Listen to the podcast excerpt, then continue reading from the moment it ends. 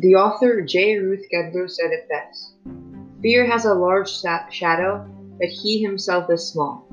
It seems that our fears dominate us and control our actions, and we have to expend so much effort to even try to overcome them, only to learn that we're unfounded all along. This was certainly embodied by my first trip to Niagara Falls. I remember the first time I saw them. They were breathtaking. The roar of the cascading water seemed so otherworldly, so majestic. It was the epitome of nature's potential. The Canadian side of Niagara Falls featured a zip line. Zip line over the falls, they called it. Of course, it wasn't actually directly over the falls. Rather, the zip line was suspended to the side of the American Falls, over the Niagara River. This allowed the thrill seeker to gain a fantastic view of the waterfalls, and was the zip line's claim to fame.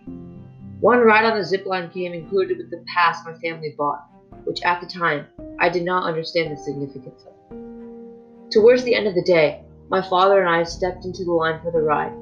Up until then, I hadn't seen the extent of the adventure. I was eagerly awaiting it, thinking it was going to be a gentle and enjoyable experience. However, I was very wrong.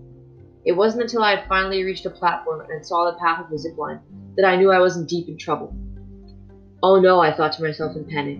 The platform was tremendously high, and it seemed the ground was a mile away.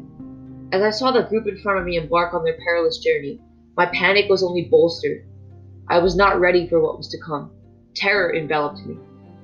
My stomach twisted inside out. My palms began to sweat. I hadn't realized I had I had such a fear until then. I glanced back, finally realizing there was no escape. My surroundings vanished, and all I could see was was the zip line, as thin as if it could snap at any moment and send me plunging to my doom. The bored employee strapped me in. Don't look down, I thought to myself. I braced myself, waiting for the push that would start my descent. Before I knew it, I felt his hand on my back and I was off. I didn't close my eyes.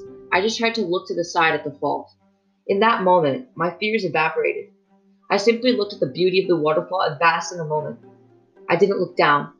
I just stared at the American Falls, and before I knew it, there was a lurch and it was all over. I felt exhilarated, and adrenaline was coursing through my veins. It felt good. Looking back, my fears were unfounded, foolish. All I had to do was admire nature's true beauty untouched by man. During that experience, my trepidation overtook me, simply because I imagined all the horrendous things that could happen to me. In reality, though, those fears were simply fueled by my imagination. No one should let that control him or her.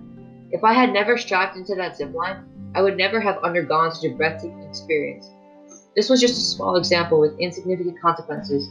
But all around the world, people let their terror dictate what they do, and they don't even attempt to overcome it. In order to truly live a life without regret, we must learn to subjugate our fears and forge our own path instead of submitting to our terror. This I believe.